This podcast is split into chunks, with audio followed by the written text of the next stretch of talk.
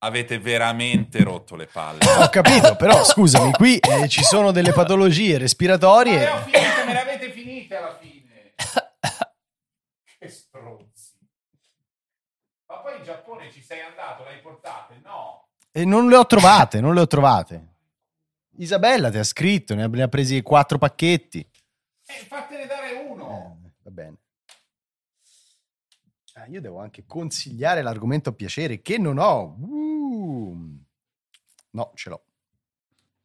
A meno che non abbia quindi parlato. Quindi ti sei solo alzato, hai finto di cercare le caramelle giapponesi e non mi hai dato niente. Non le ho, non le trovo più. Puoi fare la tossetta, poi quando iniziamo a registrare la tossetta non la fai più, per favore. Io non te le do le caramelle. Vuoi un bicchiere d'acqua? Una bevanda di Red Bull. Quest'ultima era brutta, proprio, cioè nel senso, sì, veniva dal profondo, broncospasmo. Vuoi una bevanda di Red Bull? Amici, è incredibile, ma questo è il 56esimo episodio di Joypad, cioè corri, salta e spara.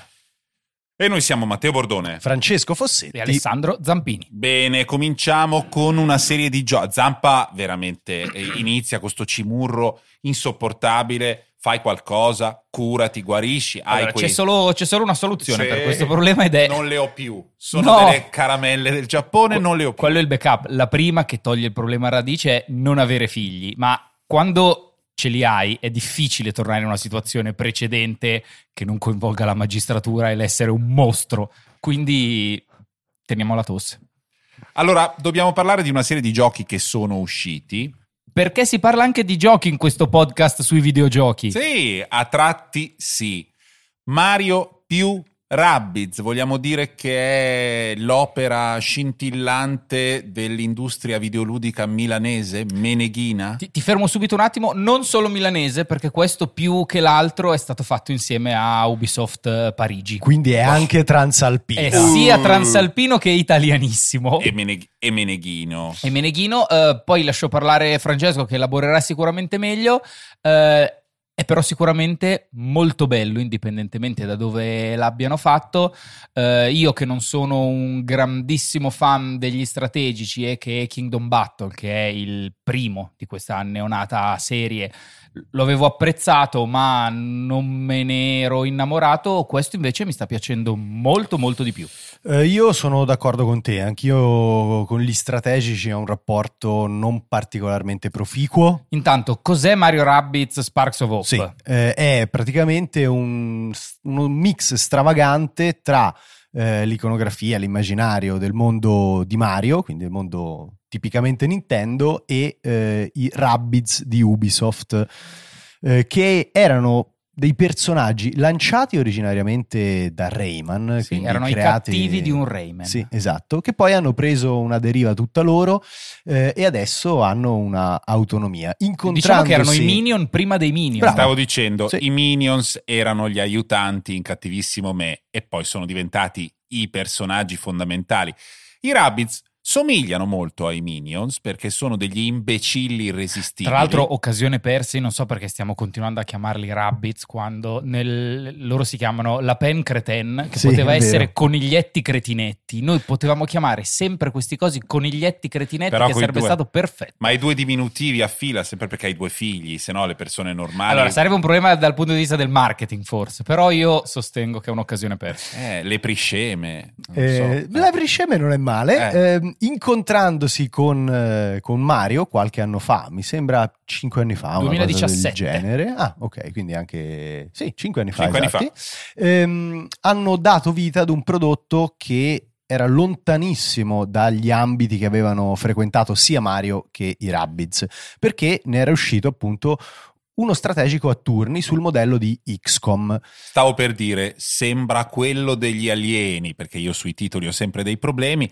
Stavo dicendo una cosa sensata, quindi io mi castro da solo, mi tarpo le ali in automatico, sarà il vostro bullismo solito. Andiamo avanti. Era proprio quello e... Quindi a turni? A turni, il primo era a turni, anche questo, ma stavolta diciamo il team di sviluppo ha voluto cambiare un pochino i canoni e reinserire all'interno dello strategico un po' più di dinamismo, un po' di controllo diretto dei personaggi. Quindi spariscono le caselle. Non c'è più la griglia del movimento. E il movimento è tutto libero, quindi il giocatore può spostare liberamente i suoi personaggi, anche fare delle azioni un pochino più fisiche, quindi entrare in scivolata contro gli avversari, raccoglierli e buttarli fuori dalla mappa, e poi a un certo punto, quando ha esaurito, diciamo, la componente motoria, fa le azioni classiche del gioco a turni, quindi spara o mette il personaggio in stato di allerta e poi fa sparare a chi si muove nel turno dell'avversario. E è un mix che, appunto, come diceva Zampa, secondo me finalmente riesce anche ad acchiappare chi proprio la staticità degli strategici non la sopporta. Sono d'accordissimo, io non sono, come dicevo prima, un super fan, questo me lo rende molto più dolce, molto più morbido, copre un po' l'effettiva anima da strategico che poi c'è. Io non sono andato avantissimo. No, neanch'io. Però insomma si percepisce che anche il modo con cui puoi comporre la tua squadra, incastrarla con gli Sparks, che sono come dei... immagina dei famigli, sono degli sfavillotti a forma di rabbits che avrebbero dovuto chiamarsi sbrilli, che sarebbe stato molto meglio. Ma cos'è sfavillotto? Di Sparks. Lo sfavillotto è la stellina che c'era anche in Mario Galaxy. Chi è che ha inventato questo termine sfavillotto? Credo i traduttori italiani, sì, di Mario, di Nintendo. Ed è molto bello. Non è male, però l'avevamo buttato là come se fosse una cosa condivisa da tutti. Beh... Vabbè. Non me lo ricordo, l'ho fatto Mario Galaxy, ma non me lo ricordo perché io non ho tatuata la poesia dell'anello sul braccio. Tu sei un nerdaccio malefico, quindi. A me è piaciuto anche molto che abbiano un po' scelto un approccio, la dico fortissima, in stile Elden Ring, per cui nei vari mondi tu non hai più solo la storia e le missioni principali fatte di livelli strategici da portare avanti, ma hai una serie di attività secondarie, di altre missioni, puoi volendo un po' farmare, sì. E quindi se sei molto molto scarso puoi fare esattamente come ho fatto io in Elden Ring, dove ti metti lì, ti fai le tue cose secondarie fino a che sei un po' più forte di quello che il gioco vorrebbe che tu sia, e te la cavi un po' più facile. Sì, non farei il paragone con Elden Ring, molto forte, più diciamo invece, open map. Immaginati i Rabbids in Elden Ring. Ah beh, quella è un'altra cosa. Altri incroci totali. Questo è un gioco comunque tutto europeissimo, diciamo. Sì, il mondo di Mario viene messo nelle mani di Ubisoft e poi verificato, eccetera, però dal punto di vista del concetto del gioco e della realizzazione fanno tutto italo-franzosi. Sì, però il rispetto e l'attenzione, certo, per il materiale, diciamo, nintendoso è proprio ai massimi livelli. Di tanto in tanto sembra un gioco Nintendo, cioè il primo stage in cui cominci sembra davvero uscito da un platform 3D di Mario, e evidentemente per i meriti del primo capitolo Nintendo gli ha concesso ancora di più la possibilità di utilizzare i suoi materiali, che siano suoni, animazioni, effetti sonori. È veramente cioè sembra un prodotto Nintendo. Già succedeva con il primo. In questo secondo si vede ancora di più una deferenza totale nei confronti degli immaginari Nintendo e del Regno dei Funghi. Tra l'altro credo che abbiano ricevuto anche, diciamo, lo stesso attestato di stima e carta bianca da Ubisoft, perché ad esempio qua i Rabbids parlano. Sì, che è una cosa che non è mai successa prima. Il Ubisoft Milano l'ha proposto per aggiungere un po' di colore e funzione al gioco. Evidentemente c'è, non so come dire, un certo rispetto nel come stanno, oltre alla creazione del gioco, anche nel come stanno trattando il materiale di partenza. Chiudo dicendo che i Rabbids sono stati lanciati da Rayman e poi si sono separati.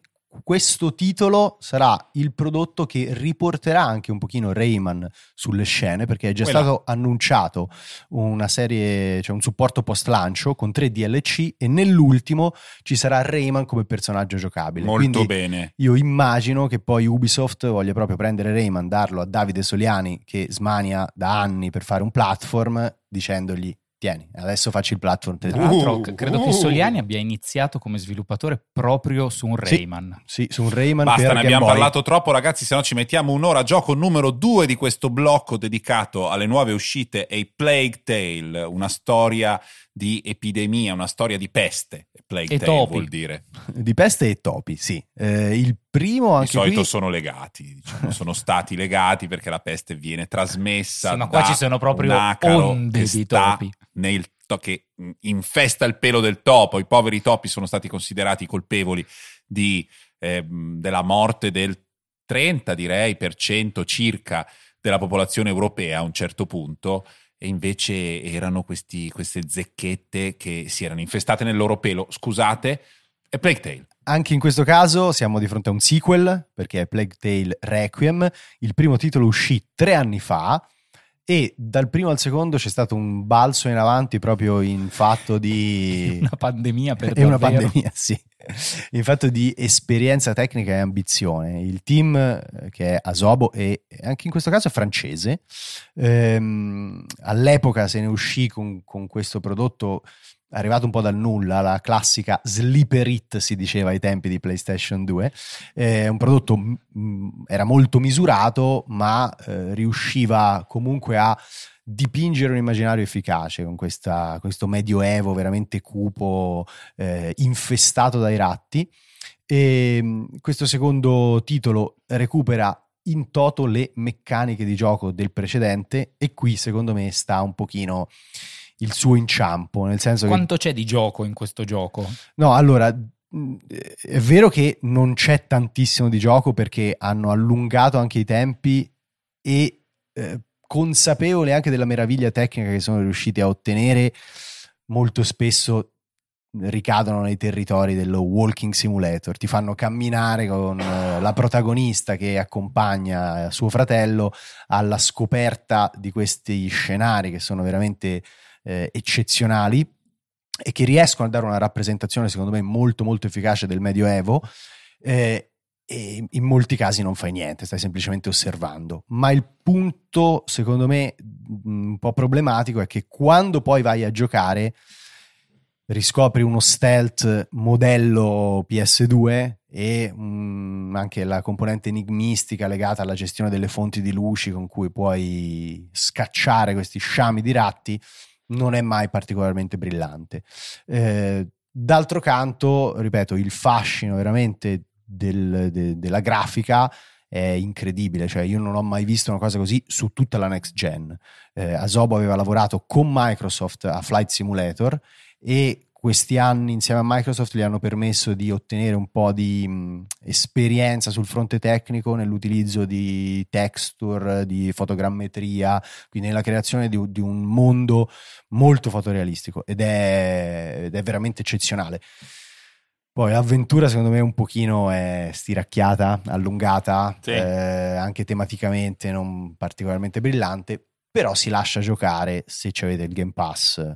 Secondo me è uno di quei giochi da fare. Scusami, ci siamo sucati quanto? 14-15 ore degli Anelli del Potere, possiamo secondo me anche farci 10-12 ore. Zampa, se però si parte da questo presupposto andiamo anche ai convegni di Asso Lombarda sul ma cosa vuol dire? Sei tu che te li sei succati, gli Anelli del Potere, che sono, diciamo, la frontiera della noia planetaria, abbattono precedenti frontiere che già erano state superate. Sei molto onesto in questa cosa, onesto, non ci avvicini, non ci allontaniamo così tanto, però lo sai che anche se gli vuoi bene lo sai che quel prodotto lì mette a dura prova la voglia di restare al mondo delle persone. Esatto, molti comunque si sono strangolati col plaid sul divano, sì. Anche questo non dura 12 ore, ne dura quasi 20 e quindi consiglio di prendere anche Plague Tale in dosi omeopatiche, perché se te lo fai tutto di fila dall'inizio alla fine forse anche no, diventi nichilista. E a proposito di nichilismo,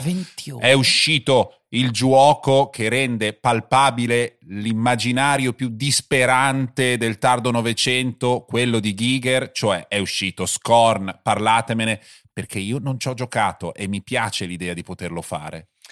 Scorn, anche questo è un prodotto molto particolare, anche questo è arrivato su Game Pass, forse in sviluppo da una cosa come 7 anni, cominciato... Era nato come progetto su Kickstarter, se non mi ricordo male. Sì, in realtà era nato come progetto su Kickstarter fallito, sì, originariamente. Poi era arrivato un investitore privato che comunque si era appassionato a questo immaginario, aveva messo un po' di fondi, avevano fatto un secondo Kickstarter, quello andato a segno, e poi è arrivata Microsoft che ha immesso altro capitale. È un'avventura in prima persona completamente aliena e xenomorfa anche nell'estetica. Se fosse un suono sarebbe... Sì, è un gioco che comincia e ti lascia completamente spaesato. Tu sei all'interno di questa struttura che è una sorta di fabbrica la cui funzione non viene mai chiarita. In funzione o abbandonata? No, abbandonata, ma anche da molto tempo. Sì. E tu devi sostanzialmente scoprire come funzionano i macchinari, i marchingegni che sono qui all'interno, per utilizzarli e progredire nell'esplorazione di questi spazi, ripeto, di cui mai avrai piena cognizione e consapevolezza. È bellissimo perché riesce davvero a digitalizzare l'immaginario di Giger, ma mi viene da citare anche Besinski, anche Cronenberg, perché c'è proprio, insomma, è un viaggio fatto anche all'interno dello schifo, della biomeccanica più turpe che mescola veramente corpi e macchinari. È un gioco in cui ogni tanto si spara, ma sostanzialmente è un gioco ad enigmi. Sì. È in prima persona, ma l'obiettivo è quello di concepire, di capire un po' come funzionano delle cose, e le difficoltà sono tutte cerebrali.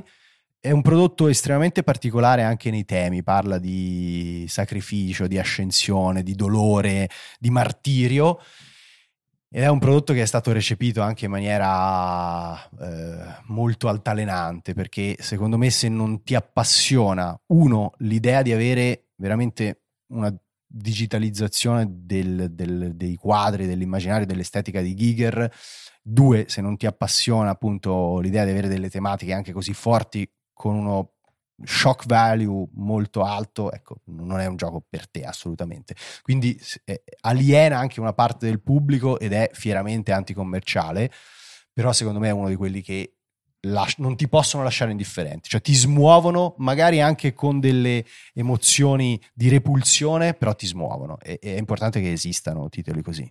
Zampa, tu che ti sei succato tutti gli anelli del potere, secondo me 2 schiaffoni forti dai mostri marci mutanti. Io lo proverò, però parto sempre da una posizione un po' dubbiosa e difensiva quando ci sono dei giochi come in questo caso, tra l'altro vedendolo da fuori, non avendoci giocato, che mi sembrano un po' fatti dall'autore per l'autore più che per qualcuno.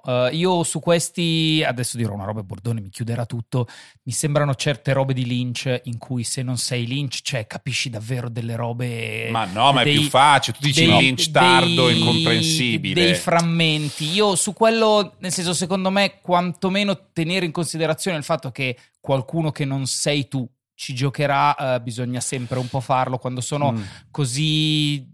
elitari, ma nel senso proprio che o te ne devi o rientri in quella nicchia specifica oppure no.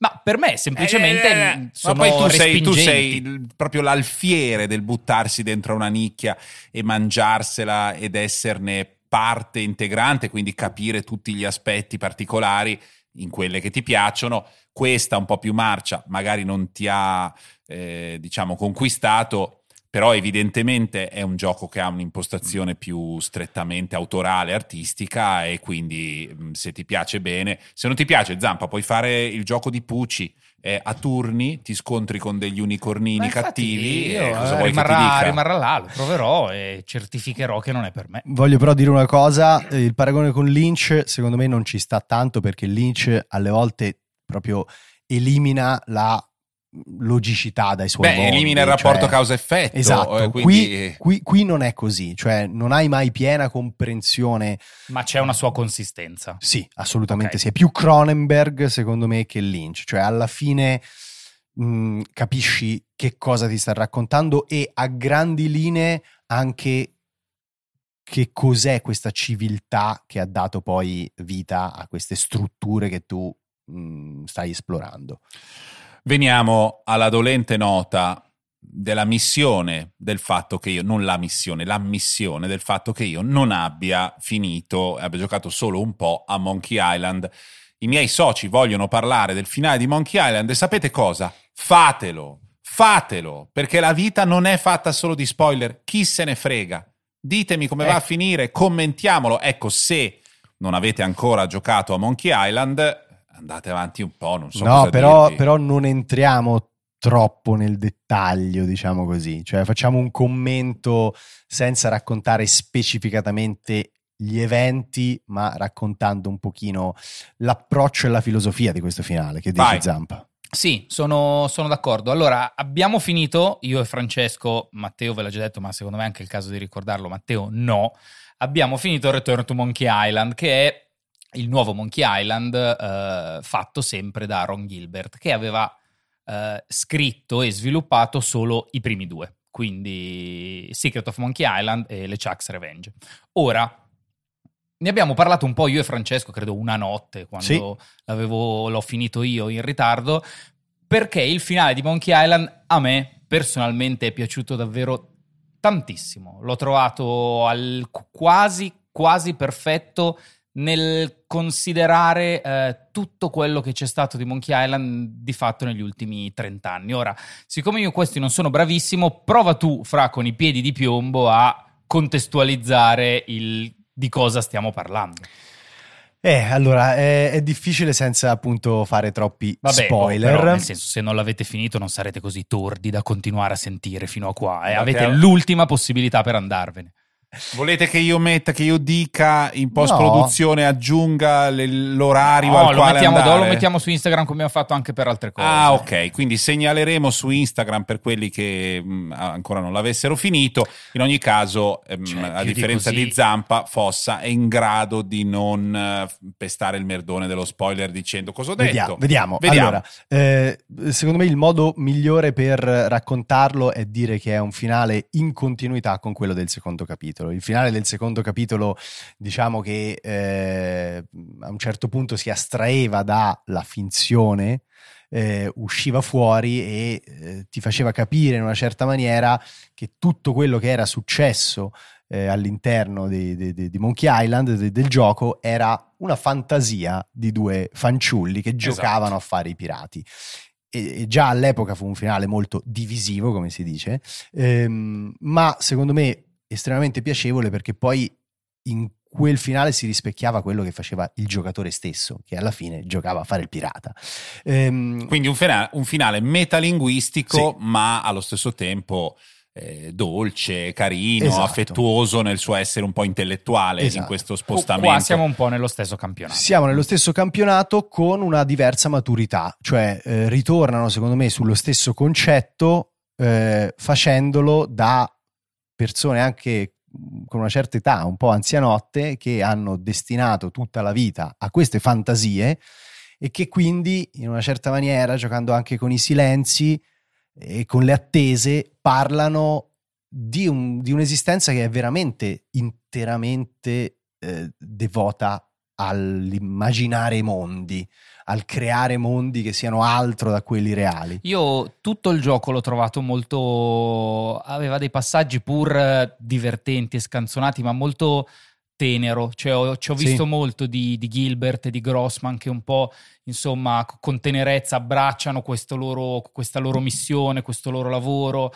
L'occhio lucido diverse volte in qualche battutina qua e là, nel finale soprattutto, perché l'ho trovato abbastanza toccante in questo, pur nella sua leggerezza, e io credo che sia un bellissimo chiudere il cerchio, soprattutto ne parlavamo io e te, Fra, per Ron Gilbert, per quello che è stato negli ultimi anni, per il fatto che lui se ne sia andato dalla sua creazione più grossa, essere tornato e aver chiuso probabilmente un capitolo anche per lui, non solo per gli altri, e averlo fatto probabilmente rivendicando lo stesso finale del 2 e quindi rispiegando un po' a tutti che quel mondo lì, quel il suo immaginario era come lo aveva immaginato lui e lasciando da parte poi il 3 più gli altri Monkey Island che ne sono seguiti. Ecco, io devo ammettere che quando l'ho finito per la prima volta, il fatto che ci fosse proprio questa sorta di recupero del secondo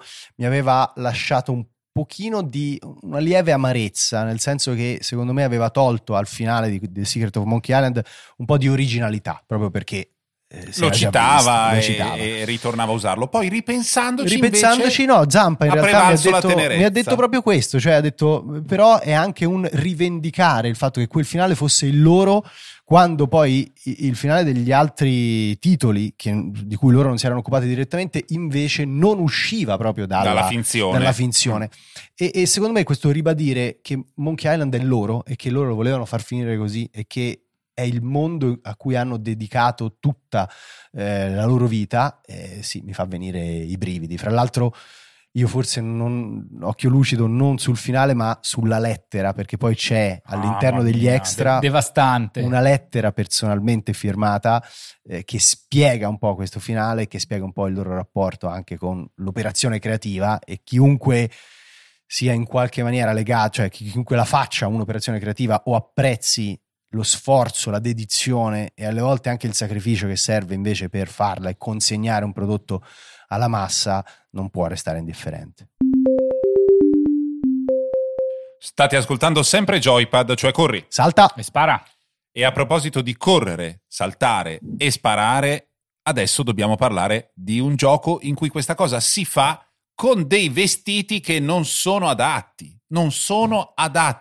Voglio per prima cosa dire che in God of War Ragnarok, bisogna dirlo con delle pronunce assurdamente strane e squadrate così sembrano vere, ma Ragnarok, non sono vestiti mai giusti. No, dammi torto. Sono delle divinità, dei semidei, dei giganti, saranno abituati al freddo.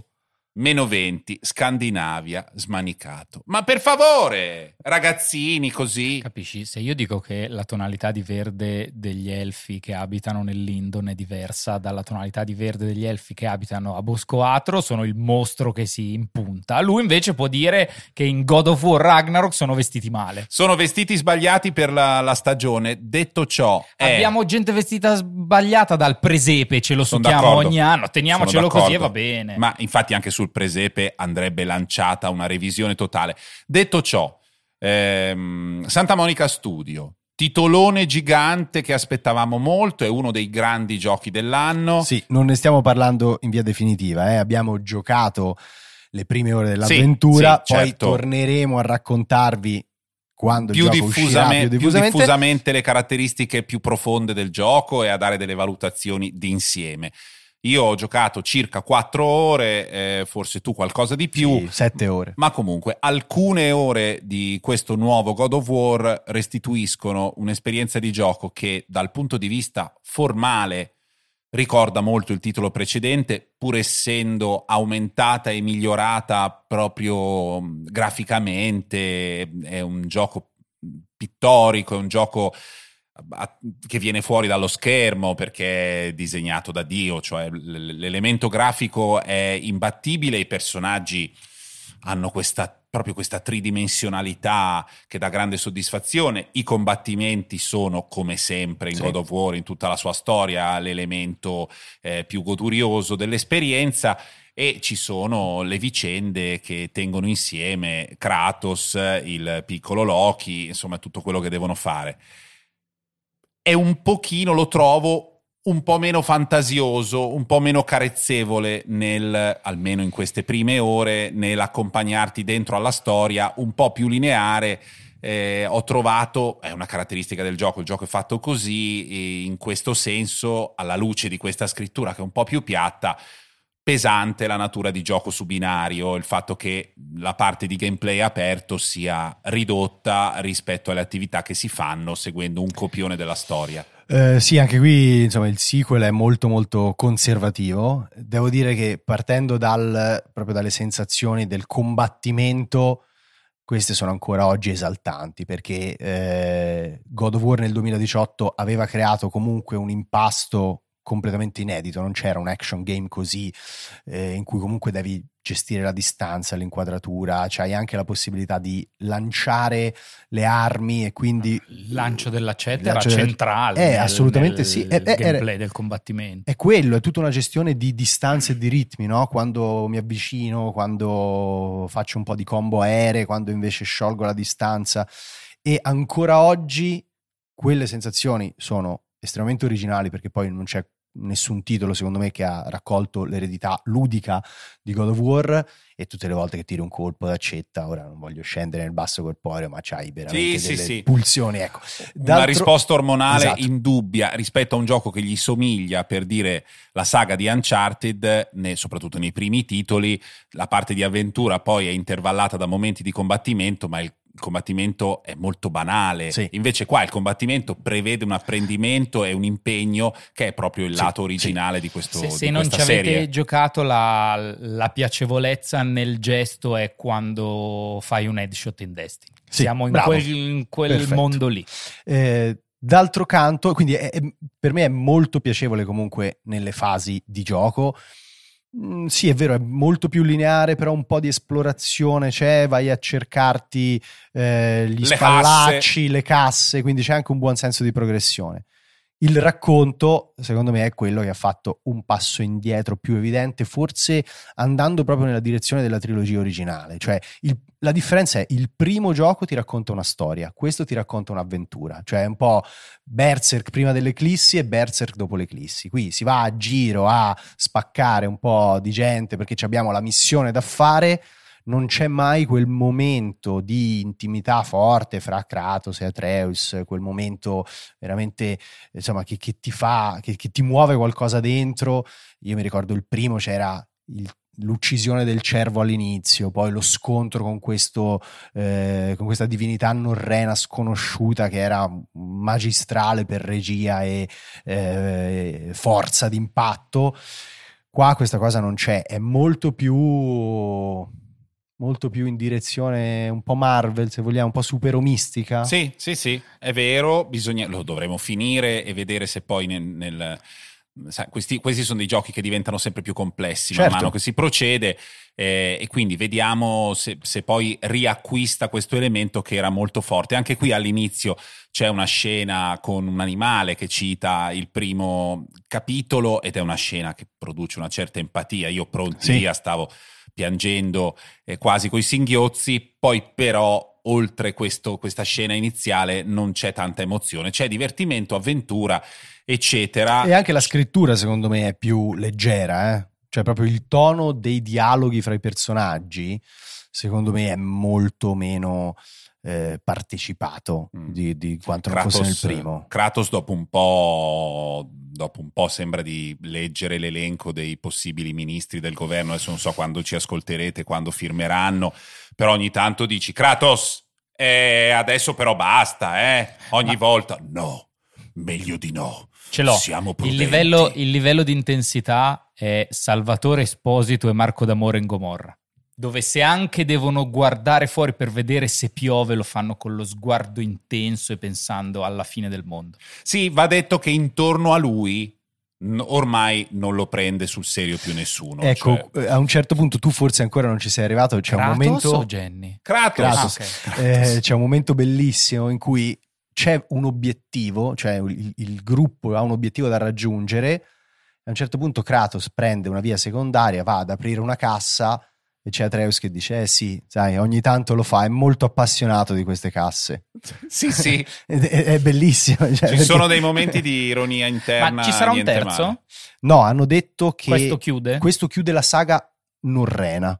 Immagino che poi si prenderanno forse una lunga pausa e magari andranno a esplorare altre mitologie. Quindi magari Cory Barlog, che ha lavorato a quello prima, sta lavorando su quello. Secondo me Cory Barlog sta lavorando su un'EP completamente inedita, cioè lui già prima di God of War voleva fare qualcosa di nuovo, poi Sony aveva cassato il progetto dopo qualche anno di produzione, quindi c'era rimasto anche un po' scottato.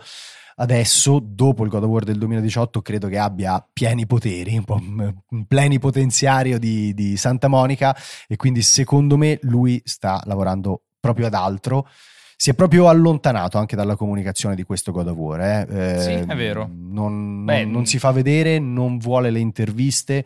Il paradosso è che chi chiede le interviste per God of War vorrebbe intervistare lui non ha più niente a che fare con questo titolo, se non un ruolo di supervisione magari molto alta a livello di produzione logistica. Tipo, abbiamo messo delle loot box, Cory, possiamo? No, fa come Kratos, dice no, stiamo prudenti, preferirei di no. State ascoltando sempre Joypad, cioè corri, salta e spara. Stadia, Zampa, ne abbiamo parlato con trasporto, con fiducia, pensando che sarebbe stato il cavallo di Troia del remote computing, del gioco che non ha bisogno di essere collegato a una console.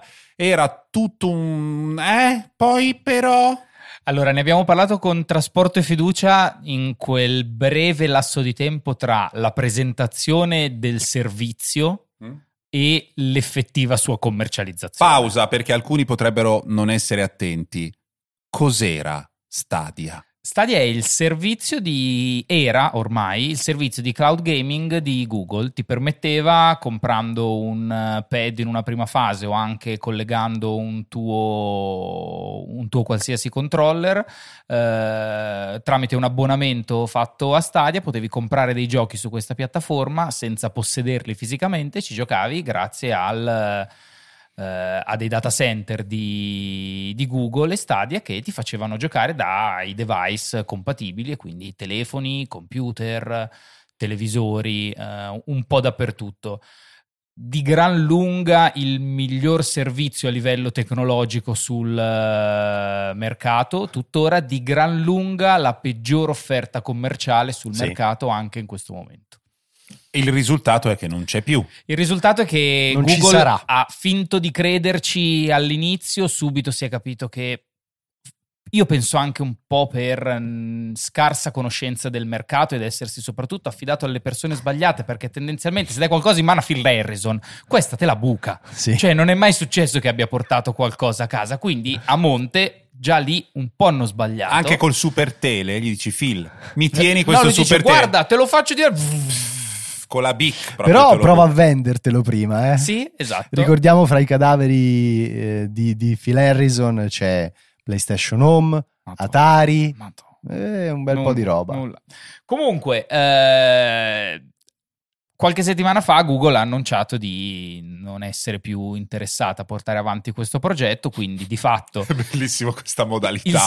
Allora non Google... è chiudiamo, non siamo più interessati a portare avanti la lavanderia. Chiudete, ridatemi la gonna della mia ragazza che ho portato. Non siamo più interessati. In realtà è un po' più complesso, perché Google, come spesso fa su queste cose, ha provato a sfondare, in questo caso nel mondo dei videogiochi, ha fallito. Tiene da parte la tecnologia che ha già provato e in realtà ha già rivenduto a terze parti, semplicemente come una piattaforma che usano altri per fare delle demo, dei giochi, per dire... Avevano fatto un accordo gigante con Peloton, quelli delle ciclette, per dargli dei giochi di fatto sulle ciclette, ma anche demo di un Batman e Warner, cose di Destiny. È comunque potenzialmente una piattaforma incredibilmente interessante per uno sviluppatore, a cui permette di far provare dei giochi o anche lasciare dei giochi, e in questo caso autoproducendosi. Ma anche il servizio proprio di streaming comunque lo venderanno a terzi, quindi se c'è un publisher che vuole portare il gioco in streaming su Switch, perché magari Switch non riesce a farlo girare in locale, cioè sulla console, per limiti tecnici, ecco, Google comunque ha la possibilità di vendere questo servizio anche a terzi e credo che la porterà avanti. Però Stadia come offerta commerciale per il consumatore non esisterà più a partire da metà gennaio. Metà gennaio è caso più unico che raro. Offriranno dei rimborsi totali di tutto quello acquistato sullo shop della piattaforma, perché i giochi andavano comprati, ma sia anche per software che per hardware. Tutti quelli che avevano acquistato la Founder Edition, quindi diciamo la console all'inizio e il pad, verranno comunque rimborsati. E se contate che negli anni ne sono venute fuori di console di questo tipo, nessuno ha mai rimesso un centesimo, insomma, almeno Sì. Non hai proprio buttato via tutto, se non un po' di tempo. Qualcuno si è preso gratis un pad e un Chromecast. Ecco, almeno quello. Voglio citare però che comunque sia, al di là dell'impatto che questa scelta può avere sul consumatore, che grazie al rimborso magari è anche minimo, sul mercato questo dietro front un impatto ce l'ha, nel senso che Google aveva anche aperto i suoi team interni, aveva addirittura acquisito dei team che erano anche molto promettenti, lanciati, tipo Typhoon Games che aveva fatto Return to the Savage Planet.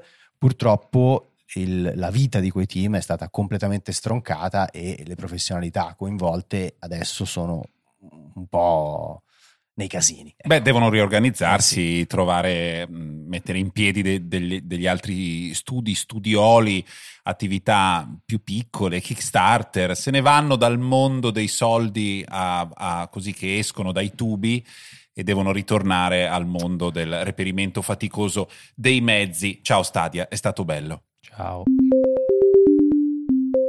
Eccoci qui al momento in cui ci occupiamo un po' della nostra logistica privata. Ricordiamo, è uscito Joypad, il sito di riferimento di questo podcast, realizzato come nei migliori sogni del 2002 sulle attività svolte dagli utenti sulla base dell'entusiasmo, proprio basso, è partito dal basso. Dal basso. È una startup della Basilicata che con fondi europei cambierà il mondo, come si diceva ogni numero sostanzialmente su Wired a suo tempo.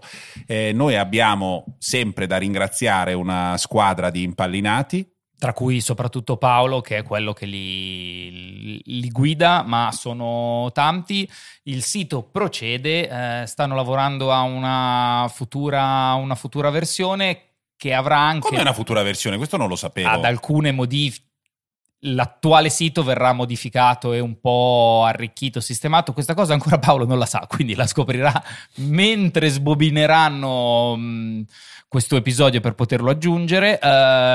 Io ve lo dico, non so quanti podcast in Italia abbiano una categorizzazione totale di tutti i contenuti che noi abbiamo citato, dei giochi, di quando c'è il time code, di quando abbiamo parlato di qualsiasi cosa. Credo anche i colpi di tosse di Zampa siano segnati. Se uno mette colpi di tosse può andare a risentirli tutti. E le caramelle del Giappone? La menzione alle caramelle del Giappone? Anche quando c'erano. Vi ricordo che io sto a Milano, me ne hanno portate un pacchetto, me le avete anche finite voi, basta, non è che ci sia la fabbrica. Ecco, Paolo e Marco ricordiamoci di segnare le caramelle del Giappone, eh? Mettiamolo tra i tag. Senti, abbiamo delle novità su quel mondo che proprio mi fa sentire un vecchio che non capisce niente, che è quello di Discord? Allora, su Discord ieri siamo diventati 200. Wow! Che secondo me, io allora non ho idea di quali siano i numeri di Discord, però per una cosa nata un po' per gioco, sono una ventina di canali e 200 persone che ogni tanto commentano, a me sembra un ottimo risultato. Voglio solo dire una cosa. Potrebbe chiamarsi Rubragdb ed essere una cosa in cui della gente dice dei numeri. Io non ho capito niente, cioè non capisco. Loro hanno ovviamente, no lo so, ma hanno ovviamente infiniti canali. No, sono persone che frequentano Discord, non credo ci siano venuti solo per Joypad, perché sennò Franco Basaglia era un grande uomo. Beh, sarete giudicati, però siamo per entrare nel nostro Discord devono aver già avuto un account Discord, magari l'hanno fatto solo per quello. Ma capito? No. Ma vengono sul nostro Discord perché così trovano loro, a differenza vostra, ci sono le affinità elettive. Ma io gli voglio benissimo, sto dicendo che è veramente un mondo oltre il quale, cioè oltre le cui soglie fatico ad addentrarmi, ecco. Solo questo, perché Zampa fa finta di no, ma vorrei vedere quanti contenuti ha scambiato su questo Discord. Lo guardi con timore e tremore, come diceva Kierkegaard. Attenzione, io sono attivissimo, sì. Mi fa solo davvero tenerezza F-Fan7, che è nel canale Matchmaking. Lui ogni tot mette lì: allora ci siete per una partita? Allora andiamo a giocare a Sea of Thieves. E non ha mai risposto, perché noi siamo anziani, abbiamo i bambini, ma noi, il lavoro, no, quei famosi 200. Sì, ho capito, ma il nostro pubblico non credo che ci ascoltino dei 14enni tiktoker. Ragazzi, magari sì, I videogiochi sono anche compatibili, ed è il caso di dirlo, con una leggera prostatite. E basta, sta roba dei giovani, sempre giovani, loro, la modernità. I videogiochi, come tutto il resto, vanno bene anche con l'avanzare dell'età, e quella partita Sea of Thieves, anche se non l'abbiamo fatta, mi riferisco a quell'utente. Ce l'abbiamo nel cuore. Ecco, bravo. Faccio solo un ultimo annuncio di servizio, visto che quest'anno il progetto Fantacritic è naufragato perché io non l'ho Zampa, neanche fatto partire. Piace solo a te perché vuoi vincere. Non è vero, un sacco di persone. Sono quinto, creeremo questa settimana un canale su Discord con aperti i risultati e il tabellone finale del Fantacritic. Quindi se vi state chiedendo a che punto della classifica siete, lo scoprirete lì, perché non ho la forza. Quasi tutti si stanno chiedendo cosa sia il Fantacritic. È come il Fantacalcio, ma sul voto medio ottenuto da un gioco che viene indovinato in anticipo da chi partecipa. È una cosa. È una bella attività se gli stai dietro. È una cosa non ombelicale. È l'idea di rimpicciolirsi fino alle dimensioni di un acaro e andare a vivere nell'ombelico di Zampa, più o meno. Può essere divertente, ma queste sono le misure. A proposito di Zampa, proprio a Zampa voglio chiedere questa cosa, che non è la prima volta che gli domando. Continua a passare il tempo, è uscita una nuova release di No Man's Sky, un aggiornamento, e il gioco è sempre più amato. Allo stesso tempo c'è anche Elite, che continua a macinare i suoi successi, ha il suo pubblico che viene frequentato. Ultimamente vedo che stanno di nuovo spingendo online, o hanno visto delle parole chiave che io scrivo, e quindi vedo continuamente i banner di EVE Online. Tutti dei mondi che potremmo serenamente, tra l'altro, definire dei metaversi, senza bisogno di scomodare. E comunque tutti i più popolati del metaverso di Meta. Quello di Meta. Tutti questi mondi ci lasciano presagire che arriverà, dimmi. C'è più gente in questo momento su Second Life che su World Horizons, che è il multiverso di Meta. C'è più gente sul nostro canale Discord che sul metaverso di Meta. Credo proprio di sì. Ci si chiede se non sia il caso di farne uno solo che li prenda tutti come l'anello, cioè che possa funzionare per il pubblico di tutti questi titoli ambientati nello spazio profondo, un grande simulatore che svolga tutte le funzioni che adesso sono distribuite, perché sono giochi enormi, costano un sacco di soldi, quindi sono stati chiesti al pubblico questi fondi. Siamo praticamente a 500 milioni di fondi raccolti per realizzare un gioco che aspettiamo, lo facciamo con trepidazione da tempo. Per questo ti chiedo, Zampa, Star Citizen è uscito? No. State ascoltando Joypad, cioè corri, salta e spara. Siamo arrivati alla fine, argomento a piacere, parte Zampa. Io vi consiglio con una certa convinzione la versione Switch di No Man's Sky, o in generale riprendervi in mano No Man's Sky, perché è, insieme a pochi altri giochi, e adesso questa era tutta una scusa per poter citare Final Fantasy XIV, una delle proprio storie di redenzione di un progetto iniziato bene, iniziato benissimo prima dell'uscita, proprio con un trasporto comunicato benissimo, comunicato benissimo, ideato, comunicato malissimo, perché poi il gioco non era quello. Capiti, doveva essere una bomba clamorosa quando al lancio, ormai 6 anni fa, è uscito. Era non so, l'equivalente del meme Chinese Jurassic Park, se avete presente, una roba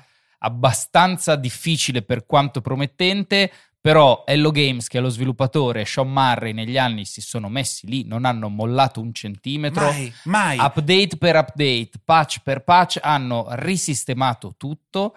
Con la versione per Switch arrivano alla, mi sembra, versione 4.0. Tra l'altro io l'ho ripreso in mano dopo anni, ho scoperto che adesso è in terza persona, ma una terza persona tra l'altro bellissima.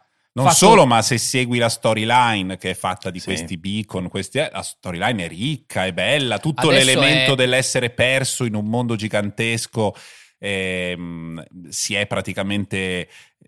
stato tenuto a bada dalla struttura che è stata data al gioco, perché all'inizio eri veramente in un posto sperduto dove dice che cosa sto facendo qui. Adesso quella sensazione non c'è più assolutamente, hai un sacco di roba da fare. È diventato un gioco compiuto, secondo me ormai noi abbiamo parlato di storia, ho parlato di storia di redenzione, ma è quasi riduttivo rispetto al gioco che è, perché è uno dei migliori videogiochi di esplorazione spaziale che al momento potete fare, e soprattutto se lasciamo perdere non torniamoci, ma comunque sì, è pieno di opzioni di accessibilità che noi anziani iniziamo, soprattutto io, ad apprezzare sempre di più, per cui potete decidere se giocarci in maniera survival e quindi con tutte le risorse estremamente limitate, se giocare molto più rilassati, scegliere cosa avere a disposizione e cosa no. La versione Switch ha degli evidenti limiti di potenza di calcolo, nonostante questo però è più che dignitosa, e soprattutto ve lo portate sempre dietro. Non ha il multiplayer, se nel caso ve lo steste chiedendo, però io mi sto trovando molto spesso a giocarci, ma anche solo per fare un giro, vedere il pianetino, raccogliere due cose, sistemare l'astronave e ripartire. Io consiglio, perché ci sono ritornato, un gioco che ormai ha parecchi anni, la sua vita è iniziata in un modo, poi è riuscito in un altro modo, poi ancora in un altro modo, all'inizio era quasi una demo e poi è diventato un gioco vero, si chiama Superhot ed è un simulatore esistenziale, sembra quasi il pezzo di un film di fantascienza, quel momento che c'è anche in Matrix in cui entrano in un simulatore e provano la vita reale.